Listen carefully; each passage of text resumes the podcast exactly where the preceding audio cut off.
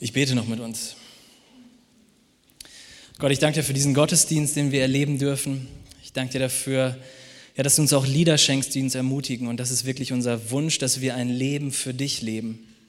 Korrigier uns da, wo wir das vielleicht nicht gemacht haben oder zu wenig gemacht haben. Ich möchte dich bitten, dass dein Wort heute Morgen spricht. Es ist noch aktuell, auch im Jahr 2023. Danke, dass du es gut mit uns meinst, ob wir entmutigt sind oder heute Morgen schon ermutigt hier reingekommen sind. Ich bitte um deinen Segen in deinem Namen. Amen. Ralf hat es eben schon gesagt, am Freitag haben wir hier mit knapp 290 Personen den Film Real Life geschaut. Für alle, die dabei waren, werden sicherlich noch wissen, worum es ging.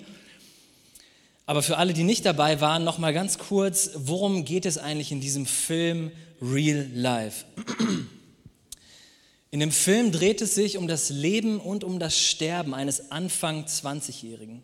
Sein Name ist Philipp Miekenbecker und er hat mit seinem Bruder, mit seinem Zwillingsbruder auf der Videoplattform YouTube einen sehr erfolgreichen YouTube-Kanal. Und wer diese kleinen Videos schon mal gesehen hat, der weiß, der baut total verrückte Dinge. Verzeihung. Und auf dem Höhepunkt seines Erfolges erfährt er tatsächlich eine Krebsdiagnose. Und er ist davon überzeugt, und das kommt auch in dem Film durch, dass Gott ihn am Ende heilen wird. Und dieser Film begleitet Philipp und seine Freunde während der letzten drei Monate. Und das auf eine sehr ehrliche, auf eine sehr schonungslose, ja, auf seine ein Traum. Danke dir. Jetzt fühle ich mich wie so ein richtiger Prediger hier. Das auf eine sehr ehrliche, auf eine sehr schonungslose Art und Weise, eben real life. Da ist nichts gestellt, nichts gefaked, es ist eine wirklich wahre Dokumentation. Und meine persönliche Lieblingsszene, ich habe mehrere Lieblingsszenen in dieser Dokumentation, die ist gegen Ende des Films. Da ist der Philipp, liegt tatsächlich schon im Krankenhaus, kurz vor seinem Heimgehen. Und seine Freunde kommen immer so in dieses Krankenzimmer hinein und haben noch kurze Momente mit ihm. Und da ergibt sich ein Dialog zwischen Samuel Koch, der im Rollstuhl sitzt, und Philipp Miekenbecker, der an, ins Bett gebunden ist.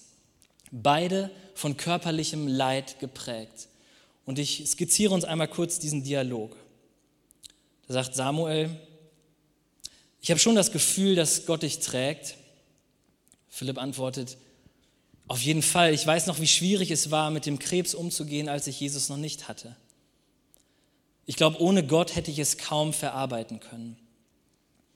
Aber wenn ich jetzt nochmal zurückdenke, hat Gott mir eigentlich gesagt, dass es gut wird und dass er mich heilen möchte. Und auch, keine Ahnung, ich will da jetzt auch nicht zu viel reininterpretieren. Und dann sagt Samuel etwas ganz Signifikantes, was ganz Wichtiges. Er sagt, aber differenzierst du da auch zwischen Heil und Heil? So oft wird gesagt, Gesundheit ist das Wichtigste, Gesundheit ist das Wichtigste. Und ich denke so, nein, Gesundheit ist nicht das Wichtigste, zumindest nicht körperliche Gesundheit, sondern geistige Gesundheit und da heil zu werden und da frei zu werden. Wir leben in einer Zeit, in der körperliche Gesundheit, der Wunsch zumindest danach, in unserer Gesellschaft ein hohes Gut ist. Es werden Unmengen Geld für Fitness-Apps, Fitnessstudio, Abos, Trends von gesunder Ernährung und Sportartikeln investiert. In einer Studie der Konrad-Adenauer-Stiftung heißt es, Gesundheit und Familie sind mehr Deutschen wichtig als Erfolg und Beruf. Neben der Gesundheit zählen sie, Familie und Partnerschaft, zu den wichtigsten Aspekten in ihrem Leben. Finanzielle Sicherheit, Arbeit und Einkommen werden im Vergleich dazu weniger relevant eingestuft. Was würdest du heute Morgen sagen? Ist dir körperliche Gesundheit wichtig? Sind dir Finanzen wichtig? Familie, Freunde? Egal wie du diese Frage beantworten würdest, ich glaube, wir können uns darauf einigen, insgesamt ist Gesundheit schon ein hohes Gut, zumindest körperliche Gesundheit. Und deshalb kaufen wir uns eben Fitnessuhren, achten auf unsere Ernährung, melden uns in Fitnessstudios an und treten vielleicht auch einer Wandergruppe bei.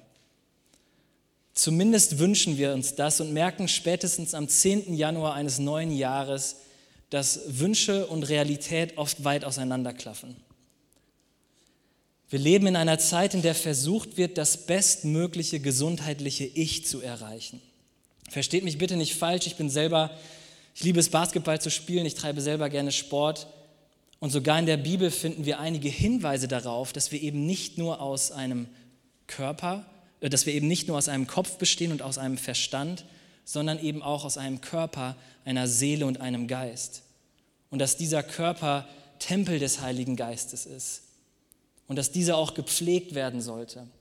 Und dass wir Gottes Schöpfung ehren, wenn seine Geschöpfe ihren Körper gut behandeln. Aber dazu sicherlich nochmal in einer anderen Predigt.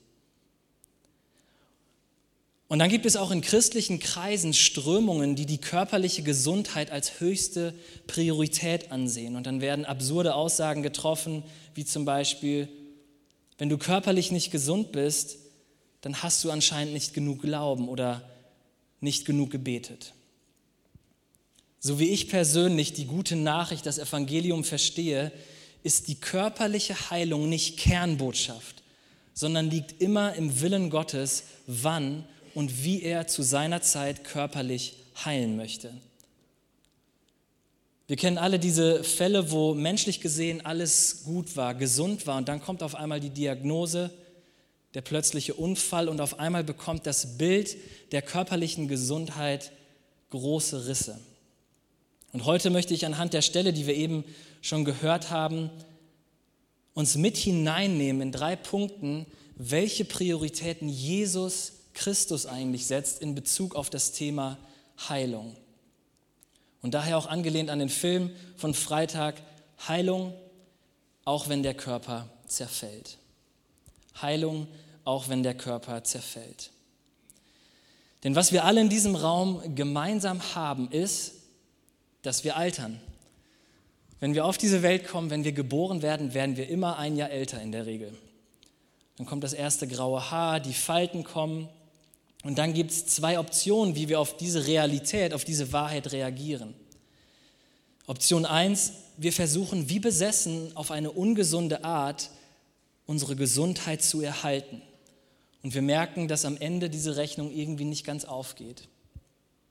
Oder Option 2, wir werden uns unserer Endlichkeit bewusst und investieren unsere Zeit eben in unsere innere Gesundheit, in unsere Seele, in unseren Glauben und fangen an, Fragen zu stellen, die diese Ewigkeitsperspektive im Blick haben. So wie Psalm 90 schon sagt, lehre uns bedenken, dass wir sterben müssen. Nicht, dass wir dumm werden, sondern dass wir klug werden und dass wir weise werden. Also lasst uns nochmal gemeinsam auf diese Stelle gucken. In Lukas ist es ganz spannend. Jesus fängt an, seinem Auftrag nachzugehen. Und er hat diesen Auftrag, Menschen von der guten Nachricht zu erzählen. Und dieser Auftrag gilt besonders den armen Menschen. Und dieses Wort arm hat im Alten Testament einen viel weiteren Begriff. Es beschreibt nicht nur Menschen mit wenig finanziellen Möglichkeiten, sondern auch alle, die in ihrer Kultur sozial benachteiligt sind, wie zum Beispiel Menschen mit Behinderung, damals auch Frauen, Kinder, alte Menschen. Und auch diejenigen, die wegen ihrer ethnischen Herkunft nicht mehr akzeptiert werden. Aber auch die, die in religiösen Kreisen nicht mehr anerkannt werden, weil sie schlechte Entscheidungen im Leben getroffen haben. Und Jesus sagt, genau für diese Menschen ist das Gottesreich, ist es eine gute Nachricht. Und so lesen wir in Lukas, dass Jesus zum Beispiel eine kranke, alte, bettlägerige Frau heilt. Er heilt einen Mann mit einer Hautkrankheit, und wir lesen auch, dass Jesus den Zolleinnehmer Levi in seine Gemeinschaft mit aufnimmt. Dieser Levi ist nicht finanziell arm, aber er ist gesellschaftlich ein Außenseiter. Und Jesus sagt auch, hey, komm zu mir, du hast bei mir Heimat. Und dann lesen wir auch, wie Jesus einer Prostituierten vergibt und wie wir es in unserer Geschichte gehört haben, einen Gelähmten heilt. Folgende Situation, Jesus hält sich diesmal nicht in einer Synagoge auf, sondern in einem Privathaus. Wir müssen uns das so vorstellen, als würde irgendwie ein bekannter Sprecher, eine bekannte Sprecherin eingeladen werden. Die Tickets sind schon ganz früh aus, ausverkauft. Die Bude ist rappelvoll, da kommt keiner mehr rein. Ganz viele Zuschauer, ganz viele Zuhörer sind in diesem Raum. Und unter den Hörern sind auch Pharisäer, diese Gesetzeslehrer. Ich nenne sie öfters mal das religiöse Ordnungsamt. Ich weiß nicht, wie es euch geht, wenn ich in so in größeren Städten unterwegs bin, dann schaue ich nochmal extra, ob die Parkscheibe richtig eingestellt ist, wenn ich so dieses Ordnungsamtauto sehe. Guck nochmal, habe ich richtig geparkt und dann kann ich auch das Auto verlassen. Also diese Pharisäer und Gesetzeslehrer, die hingen Jesus an den Lippen, nicht weil sie das so gut fanden, was Jesus erzählt hat, sondern weil sie nur auf das eine Wort, auf diese Aussagen gewartet haben, was sie gegen ihn verwenden konnten. Und dann sind da auch diese vier Freunde. Eigentlich sind es fünf Freunde, aber der fünfte liegt auf dieser Trage, auf dieser Matte. Und die vier Freunde bringen diesen Gelähmten in diese Wohnung, aber sie kommen nicht wirklich rein, weil vor diesem Haus sich schon diese Traube gebildet hat. Und diese Menge versperrt diesen Freunden den Weg. Und da kommen wir schon zum ersten Punkt, den wir aus dieser Geschichte mitnehmen können. Jesus zu vertrauen reduziert die Menschenfurcht und steigert die Gottesfurcht. Jesus zu vertrauen reduziert die Menschenfurcht und steigert die Gottesfurcht. Was meine ich damit? Ich denke, die Freunde hätten genug Gründe gehabt, umzukehren und zu sagen, hey Jungs, das wird heute nicht. Der Jesus, der hat schon richtig viel, viele Zuschauer. Wir kommen hier nicht durch. Doch sie halten ihre Vision im Blick. Sie sagen, wir wollen zu diesem Jesus und Menschen und Gebäude werden uns nicht davon aufhalten. Diese Freunde, diese Männer vertrauten darauf, dass Jesus die Macht zum Heilen besaß. Und so gehen sie einen kleinen Umweg, gehen auf diese, diese Flachdächer und stellt euch mal vor, hier an so einem gut besuchten Gottesdienst, vielleicht an einem Heiligabend-Gottesdienst, auf einmal fängt dieses Dach hier bei uns an zu bröseln. Wird jetzt natürlich nicht mehr passieren. Wir haben das Dach neu gemacht, alles ist gut. Aber stellt euch das mal vor. Und dann wird dieser, dieser fünfte Freund von seinen vier Freunden auf dieser Trage direkt vor Jesu Füße gelegt. Und dann heißt es, als er ihren Glauben sah. Und da sind sich tatsächlich alle drei evangelischen Berichte einig und geben das auch wortwörtlich so wieder als er ihren Glauben sah. Und ich habe hab mir die Frage gestellt, wie sah denn dieser Glaube überhaupt aus? War dieser Glaube auch für andere in dem Raum zu sehen? Ich denke, was wir festhalten können, dass der Glaube von diesen vier Freunden Vertrauen beinhaltete. Durchhaltevermögen, Beständigkeit, Liebe für ihren Freund, Treue und Geduld. Ich habe mir die Frage gestellt, wie sieht eigentlich unser Glaube aus? Wie sieht dein Glaube aus? Ist dieser Glaube erkennbar? Ist dieser Glaube sichtbar? Wir merken, dass der Glaube, den wir in unserem Herzen tragen, durch Haltungen und durch praktische Handlungen sichtbar und erkennbar wird. Und dieser Glaube bewegt letztlich Jesus zur praktischen Hilfe. Und spannend, die Sache, die wir hier auch sehen, ist, dass die Freunde, diese vier Freunde für den fünften Freund einen sogenannten Fürglauben haben. Sie haben für ihn in dieser Situation geglaubt. Vielleicht hattest du das auch schon mal in deinem Leben. Du hast Leute kennengelernt, die mal mit Jesus unterwegs waren, die geglaubt haben und sich dann irgendwann von dem Glauben entfernt haben. Und dann können wir für diese Menschen einstehen, wir können für diese Menschen Fürbitte leisten, wir können für diese Menschen beten. Das ist auch für Eltern besonders wichtig, wenn sie für ihre Kinder glauben und beten. Aber dieser Fürglaube und diese Fürbitten reichen niemals so weit, dass sie tatsächlich die individuelle persönliche Glaubensentscheidung eines anderen Menschen ersetzen können. Und dann sagt Jesus diesen kurzen Satz, Mensch, deine Sünden sind dir vergeben. Das heißt, deine Sünden sind Vergangenheit, sie bestimmen nicht mehr dein Leben. Und was passiert, du hast das eben richtig gut betont, du solltest Vorleser werden.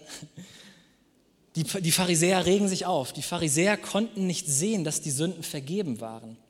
Und es ist spannend, sowas ist ja auch erstmal gar nicht sichtbar, wenn Jesus sagt, deine Sünden sind dir vergeben.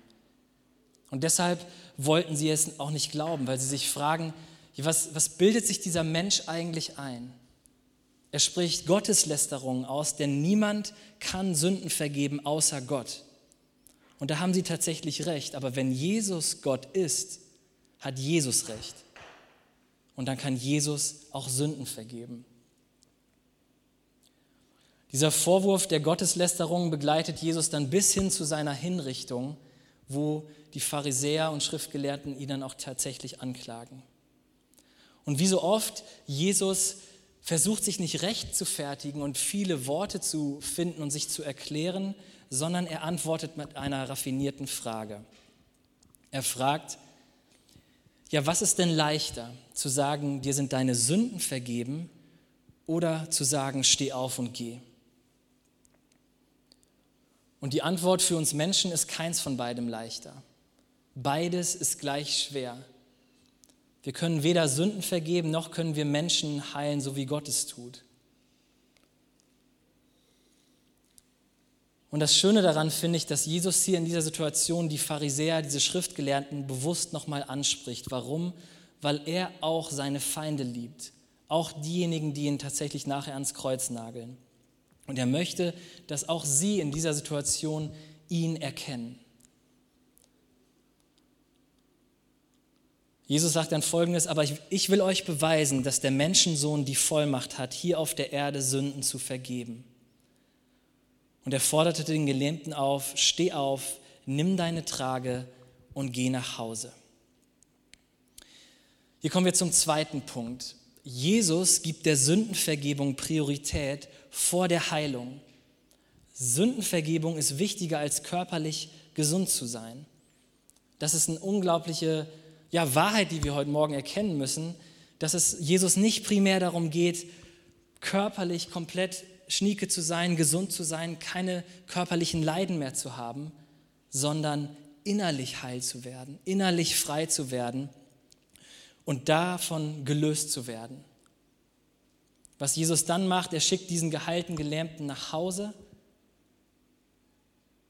in seine Familie, um dort Zeugnis abzugeben, um auch davon zu erzählen und zu sagen, hey, ich wurde nicht nur körperlich heil, sondern ich wurde innerlich heil. Meine Sünden wurden mir vergeben. Und dieser Gelähmte, der jetzt nun nicht mehr gelähmt hat, der hat doppelten Grund zur Freude, weil er zum einen äußerlich heil wurde und dann aber an wichtiger Stelle innerlich heil wurde.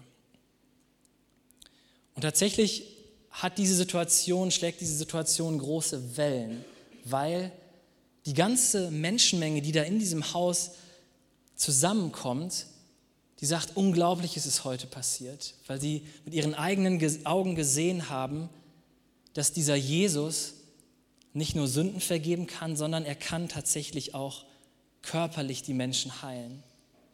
Und das macht ihn zu diesem Menschensohn, den Menschensohn von dem Gott, dem Vater im Himmel. Und dass dieser Gelähmte jetzt seine Trage nimmt und nach Hause geht und Gott lobt, das führt mich zu meinem dritten Punkt. Und zwar ist der dritte Punkt, Sündenvergebung mündet immer in der Anbetung Gottes. Sündenvergebung mündet immer in der Anbetung Gottes.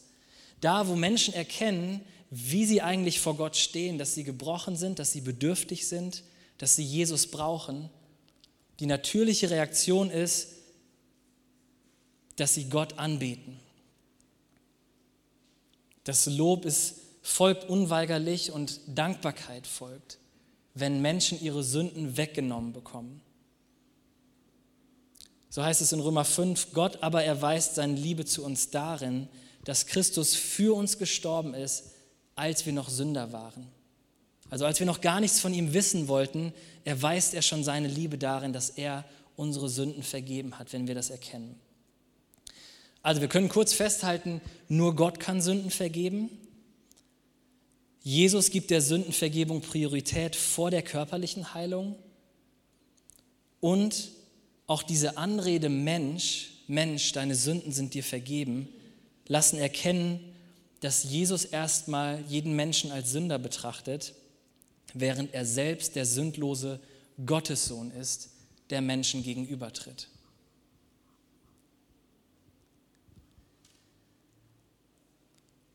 Ich fasse noch einmal die drei Punkte zusammen, über die wir heute nachdenken konnten. Der erste Punkt lautete, Jesus zu vertrauen reduziert die Menschenfurcht und steigert die Gottesfurcht. Jesus zu vertrauen reduziert die Menschenfurcht und steigert die Gottesfurcht. Nummer zwei, Sündenvergebung ist wichtiger als körperlich gesund zu sein. Und drittens, Sündenvergebung mündet immer in der Anbetung Gottes. Denn während wir so Rückblick halten auf diese Situation in diesem Haus, Jesus tut was komplett Unerwartetes. Er geht zunächst überhaupt nicht auf die Krankheit ein, und er geht im ersten Augenblick auch überhaupt nicht auf den kranken Menschen ein. Er sieht zunächst einmal den Glauben der Person. Und das gilt auch für uns. Zuerst interessiert sich Jesus für unseren Glauben und dann vergisst er unsere Sünde. Damit erklärt er Gott zu sein, denn Sünden vergeben kann nur Gott. Und damit erklärt er auch, dass Sündenvergebung wichtiger ist als körperliche Heilung. Anfangs erzählte ich von dem Film Real Life, den wir am Freitag gesehen haben. Und die berechtigte Frage ist, die man stellen kann nach diesem Film, ist, ja, warum wurde denn dieser Philipp jetzt nicht geheilt? Philipp hatte Glauben und er hatte richtig feine Freunde, die auch Glauben hatten. Ich glaube aber zutiefst, dass die Gebete von dem Philipp erhört wurden. Denn Philipp wurde im Innern seines Herzens heil und in der Beziehung zu Jesus. Und deshalb, und man sieht es in den letzten Minuten des Films, konnte er auch ganz in Frieden von dieser Welt gehen. Und noch eine viel größere Sache, von der ich auch absolut begeistert bin, ist, Gott gebrauchte und gebraucht bis heute sein Leben und sein Sterben, um auf Jesu Leben und sein Sterben und seine gute Botschaft hinzuweisen. Philipp hat sich gebrauchen lassen und er war sich nicht zu schade dafür. Sein Bruder Johannes wurde einmal gefragt, was er sich wünscht, dass dieser Film bei den Zuschauern auslöst. Ich habe das an dem Freitag auch kurz angesprochen. Und sein Zwillingsbruder Johannes, man muss sich vorstellen, dieser junge Mensch hat bereits seine junge Schwester verloren, als auch sein Zwillingsbruder. Und da sagt sein Zwillingsbruder Philipp, ich hoffe, dass die Zuschauer nicht traurig aus dem Film herausgehen, sondern dass die Menschen trotz der Traurigkeit in dem Film die Hoffnung sehen können. Die Hoffnung, die wir in Jesus Christus haben, weil er unsere Sünden vergeben kann. In Lukas 5, Vers 30 bis 32 heißt es, da empörten sich die Pharisäer und vor allem die Schriftgelehrten unter ihnen. Weshalb gebt ihr euch mit solchen Sündern und Betrügern ab? sagten sie zu den Jüngern. Und Jesus sagt, die Gesunden brauchen keinen Arzt, sondern die Kranken. Ich bin gekommen, um Sünder zur Umkehr zu Gott zu rufen und nicht solche, die sich sowieso für genug halten. Jesus kam nicht auf diese Welt, für die Gesunden, sondern für die Bedürftigen, für die Kranken. Und wenn wir ehrlich sind, sind wir das Menschen, weil wir gebrochen sind, weil die Beziehung zu unserem himmlischen Vater nicht mehr intakt ist. Und deshalb drei praktische Fragen, die ich so ein Stück weit aus dem Text herausgezogen habe, ganz praktisch für uns heute Morgen. Frage 1, für wen kannst du gerade diesen Fürglauben haben? Wen liegt dir Gott aufs Herz, für den du im Glauben einstehen kannst? Vielleicht sind es deine Kinder, vielleicht sind es auch deine alternden Eltern. Vielleicht ist es einen guten Freund, den du auf dem Herzen hast, eine gute Freundin. Für wen kannst du gerade mitglauben? Eine zweite Frage. In welchen Bereichen deines Lebens kann dein Glaube wieder neu sichtbar werden? In welchen Bereichen deines Lebens kann dein Glaube wieder neu entfachen oder sichtbar werden? Und die letzte Frage, wann hast du das letzte Mal Gott für die Vergebung deiner Schuld bzw. deiner Sünden Danke gesagt? Diese Reaktion, die dieser Gelähmte hatte, als er nach Hause gegangen ist und Gott gelobt hat. Ja, Gott heilt auch körperlich zu seiner Zeit nach seinem Willen, aber vielmehr heilt er noch das Wichtigste, indem er unser Innerstes heilt und unsere Sünden vergibt. Und diese Heilung brauchen wir unbedingt. Kannst du das von dir sagen, dass du innerlich heil bist, dass du innerlich frei bist? Ich lade dich ein, dieses nächste Lied, was wir gleich gemeinsam singen wollen, zu nutzen, um auf diese Predigt zu antworten. Und vielleicht auch ganz bewusst, ganz praktisch das vor das Kreuz zu bringen, was dich gerade noch nicht innerlich frei machen lässt, noch nicht innerlich heil machen lässt.